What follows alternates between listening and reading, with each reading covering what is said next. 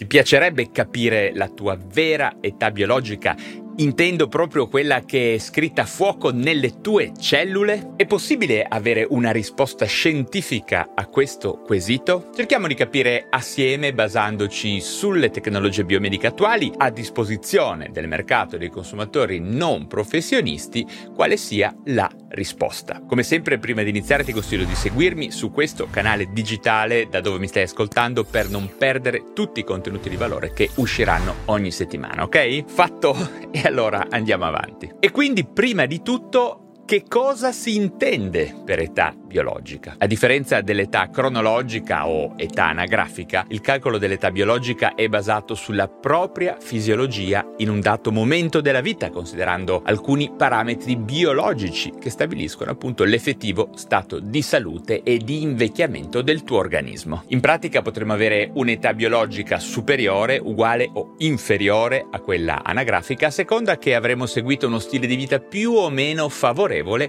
alla nostra salute e al nostro equilibrio omeostatico. E adesso, prima di passare ai metodi che si utilizzano per misurare la nostra età biologica, ancora una domanda importante. Perché potrebbe avere senso misurare questo parametro? La risposta super semplice potrebbe essere per cercare di capire in che modo il nostro stile di vita riesce a influenzare il nostro benessere e la nostra longevità, oppure anche per capire in maniera più oggettiva in che modo farmaci o integratori che stiamo assumendo stanno agendo sul nostro corpo, sulla nostra biologia. Quindi si prende un certo momento X in cui valutiamo la nostra età biologica e poi andiamo a vedere dopo un periodo di alcuni mesi o magari di alcuni anni se eventuali modifiche di lifestyle, farmaci introdotti o integratori utilizzati stiano effettivamente aumentando il gap tra età anagrafica o cronologica e età biologica, ovvero effettivo livello di invecchiamento fisiologico e capire se quello che stiamo cambiando sta funzionando oppure no. E fin qui tutto potrebbe essere chiaro, ma in realtà ci sono alcune cose da capire meglio e da specificare maggiormente. E per approfondire il discorso vediamo di passare alla domanda più importante. Come si può fare al giorno d'oggi a capire quale sia la nostra reale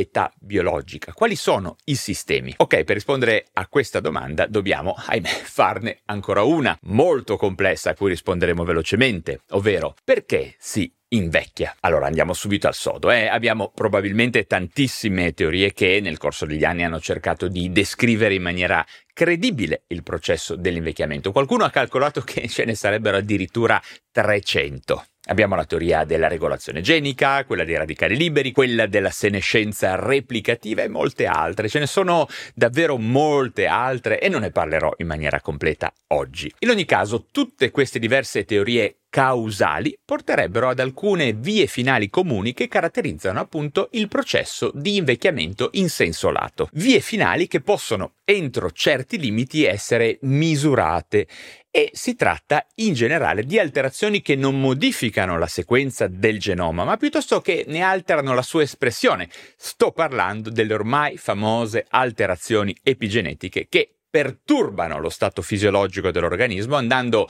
a creare disorganizzazione e minore efficienza nelle varie funzioni fisiologiche del corpo e del cervello. Queste alterazioni epigenetiche sono di fatto dei biomarcatori che vengono spesso denominati orologi epigenetici. Al momento i principali sono tre: il metabolismo o tasso di vita, la lunghezza dei telomeri e la metilazione del DNA. Ok, iniziamo col primo punto, ipotesi del tasso di vita. Circa un secolo fa fu osservato che specie animali con tassi metabolici elevati, molto elevati, tendono a manifestare una minore longevità. Queste osservazioni hanno dato origine all'ipotesi del tasso di vita, che postula che il tasso metabolico di una specie influisce direttamente sulla sua aspettativa di vita. Questa correlazione è particolarmente evidente nella produzione di radicali liberi dell'ossigeno, i cosiddetti ROS, ROS. Un tasso metabolico più alto conduce a una maggiore produzione di ROS, accelerando il potenziamento del processo di invecchiamento. La presenza di ROS, di ROS, è vitale per il funzionamento fisiologico, ma un'eccessiva produzione può danneggiare molte componenti cellulari e attivare specifiche vie di segnalazione, influenzando così vari processi cellulari associati all'invecchiamento e allo sviluppo di malattie correlate all'età. Secondo punto, accorciamento dei telomeri. L'accorciamento dei telomeri è stato a lungo studiato come indicatore dell'invecchiamento umano. I telomeri sono piccole sequenze di DNA altamente ripetute e che non codificano per alcuna proteina e che sono situate alla estremità dei cromosomi. In pratica sono come dei tappi che sigillano queste estremità. In effetti si è visto che con ogni divisione cellulare i telomeri un pochino si accorciano, limitando la capacità delle persone più anziane di rigenerare in maniera efficace i tessuti, come accade nelle persone più giovani. Si è notato che le donne in media possiedono telomeri più lunghi rispetto agli uomini, suggerendo una possibile correlazione con la loro maggiore longevità. Diversi studi hanno ripetutamente dimostrato un legame tra telomeri corti e un aumentato rischio di mortalità e, oltretutto, anche un'associazione con funzioni cognitive e fisiche diminuite nel corso dell'avanzamento degli anni. Terzo punto, metilazione del DNA. La metilazione del DNA è un indice molto promettente per la valutazione dell'età biologica e costituisce la base di molti orologi epigenetici in in uso al giorno d'oggi. La ragione è semplice, è un parametro piuttosto facilmente misurabile e peraltro anche non troppo costoso. Questo processo di metilazione progressiva è una particolare forma di modificazione epigenetica che coinvolge l'aggiunta di gruppi metilici alla citosina in specifiche regioni di DNA ricche di dinucleotidi citosina fosfoguanina, C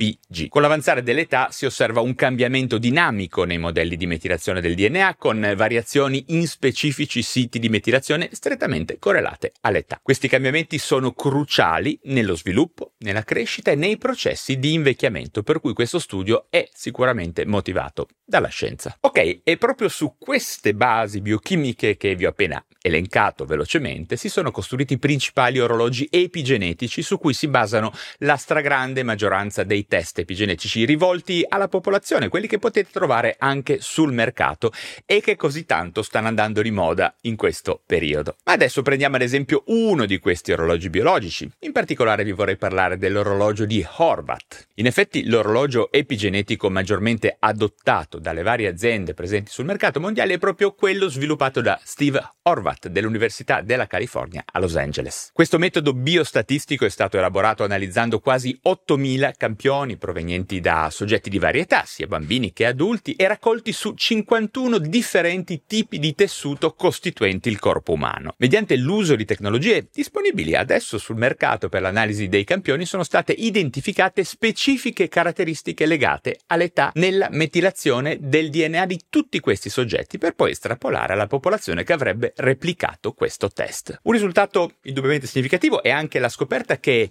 il tasso di invecchiamento epigenetico è a sua volta in parte ereditario. Il modello di Horvath si focalizza sull'analisi di 353 siti CPG, ovvero di dinucleotidi citosina fosfoguanina, e ha mostrato una notevole precisione nella produzione dell'età biologica di un individuo, indipendentemente dal tipo di tessuto esaminato. La precisione di questo modello sarebbe tale da stimare l'età con un margine di errore ridottissimo, sembra, circa tre anni, che sarebbe un risultato senza precedenti nel campo della ricerca epigenetica, questo bisogna dirlo. Però Veniamo a un punto importante, la precisione di questi orologi epigenetici. Quanto sono precisi, quanto possono variare a seconda dei vari campionamenti che si possono fare nel corso del tempo. Ed è qui che bisogna citare Morgan Levin della Yale School of Medicine di New Haven nel Connecticut, il quale ha sviluppato un altro orologio, un'altra ipotesi, un altro modello biostatistico basato su nove biomarcatori, inclusi ad esempio molto banali livelli ematici di glucosio e di parti corpuscolate del sangue. Quindi un orologio maggiormente clinico, potremmo dire, tradizionale da un certo punto di vista. Infatti, in molti casi questi orologi dell'invecchiamento epigenetico sono inclini a errori casuali che distorcono i loro risultati. Il problema è che in ogni area del corpo in cui i gruppi metilici si attaccano al DNA, nel tempo si verificano lievissimi cambiamenti che possono essere amplificati. Nel corso di una rilevazione dopo l'altra da errori nelle stime di metilazione. Ed ecco che Levin e i suoi colleghi stanno lavorando per cercare di risolvere questo problema integrando la vecchia scuola con la nuova scuola. Stanno anche cercando di capire cosa significa avere un'età biologica più bassa e come sfruttare realmente questo dato che non è un problema da poco. E quindi, anche se questi orologi epigenetici sono un discreto indicatore della salute generale e dell'invecchiamento, la loro imprecisione li rende poco affidabili in realtà. Al massimo possono essere utili per valutare con notevole approssimazione l'efficacia di qualche cambiamento di lifestyle, forse, perché anche in questo senso i dubbi ci sono. Tutti gli studi e tutti i paper a nostra disposizione sono ancora insufficienti e andrebbero indubbiamente replicati, ulteriormente confutati e rivalutati. In realtà, se vogliamo essere proprio molto molto aderenti al metero scientifico, potremmo dire che gli orologi epigenetici per ancora molto tempo non sostituiranno mai i marcatori clinici, anche se aggiungono una qualche forma di valore, certamente. Marcatori clinici che comunque devono includere il funzionamento immunologico, ormonale, nervoso, mentale, comportamentale e addirittura relazionale, tutti parametri importanti per la nostra salute biopsicosociale, tutte dimensioni complesse e poco riducibili in algoritmo per adesso. Probabilmente entro pochi anni avremo orologi di salute e longevità che integreranno il digital phenotyping, ne ho parlato in altri miei video in passato, no? Lo integreranno ai vari parametri clinici e certamente anche alla misurazione del metabolismo, della metilazione e della lunghezza dei telomeri. Un sistema complesso che richiederà certamente l'intelligenza artificiale per essere compreso e interpretato a dovere. E quindi domanda finale, al momento i test dell'invecchiamento sono scientifici o sono solo fuffa? Personalmente io li considererei come un 60% scientifici perché in effetti lo sono, si appoggiano a delle solide basi biochimiche, ma anche per un 40% fuffa, per via non tanto del test in sé, ma delle promesse esagerate che fanno. Promesse che fanno a voi che li acquistate con tanta fiducia e speranza. Infatti il processo di invecchiamento non è per nulla misurabile con solo i parametri epigenetici di cui abbiamo parlato prima, ma ci sono evidentemente delle variabili aggiuntive che non conosciamo ancora e che saltano fuori per adesso da variabili cliniche ancora molto grezze, quindi che dire, la cosa è ancora complessa e ancora fuori dalla nostra compressione globale, figuriamoci a livello di test che vengono venduti alla popolazione generale per un prezzo tutto sommato basso. E quindi se volete farlo per divertimento, per curiosità o anche magari per un interessante scopo di motivazione, per motivarvi maggiormente a modifiche strategiche del lifestyle e quindi effettivamente per dirigervi verso un cambiamento di salute, beh, fatelo, eh? Ma non pensate che otterrete informazioni realmente esaustive e eccessivamente esplicative su voi stessi, sulla vostra salute e sulla vostra longevità, ok? Bene, per adesso ho terminato, ma ritorneremo presto a parlare di questi temi di salute olistica, di lifestyle, lifestyle medicine, di benessere, prevenzione e longevità. Ricordate bene che sono tutti temi molto affascinanti, incredibilmente interessanti, ma che si prestano facilmente a essere manipolati manipolati con lo scopo di offrire false speranze alle persone. Non sempre, ma alle volte è così. False speranze che spesso hanno a che vedere con manovre di marketing piuttosto scorrette. E nel campo dei test dell'età biologica il mercato mostra e mostrerà sempre di più, ricordatevelo, questo genere di manipolazioni e di false speranze, di eccessive promesse date alla popolazione generale, alla popolazione laica. Invertire il processo di invecchiamento, vivere sino a 300 anni, guarigioni miracolose, che più ne ha più ne metta non vanno bene. Come sempre il mio consiglio da ormai molti anni è quello di perseguire un ottimo stile di vita. Ottenete le migliori informazioni a riguardo, evitate intossicazioni moderne di varia natura e in ogni caso affidatevi il più possibile alla scienza medica ufficiale che ne ha da dire, tantissimo ne ha da vendere di informazioni di valore per vivere meglio e più a lungo, ok? E quindi, se sei interessato a rimanere aggiornato sulle ultime novità nel campo delle neuroscienze e anche della lifestyle medicine in quest'ottica scientifica, iscriviti subito al canale digitale da dove mi stai ascoltando e attiva anche la campanellina delle notifiche se sei su YouTube. Mi raccomando, scrivimi i tuoi commenti qui sotto e suggeriscimi i temi che ti interessano di più. Li prenderò senz'altro in considerazione. Mi raccomando, iscriviti anche alla newsletter newsletter trovi le indicazioni giù in descrizione. Per adesso è tutto, ma non vedo l'ora di continuare questo viaggio insieme a te.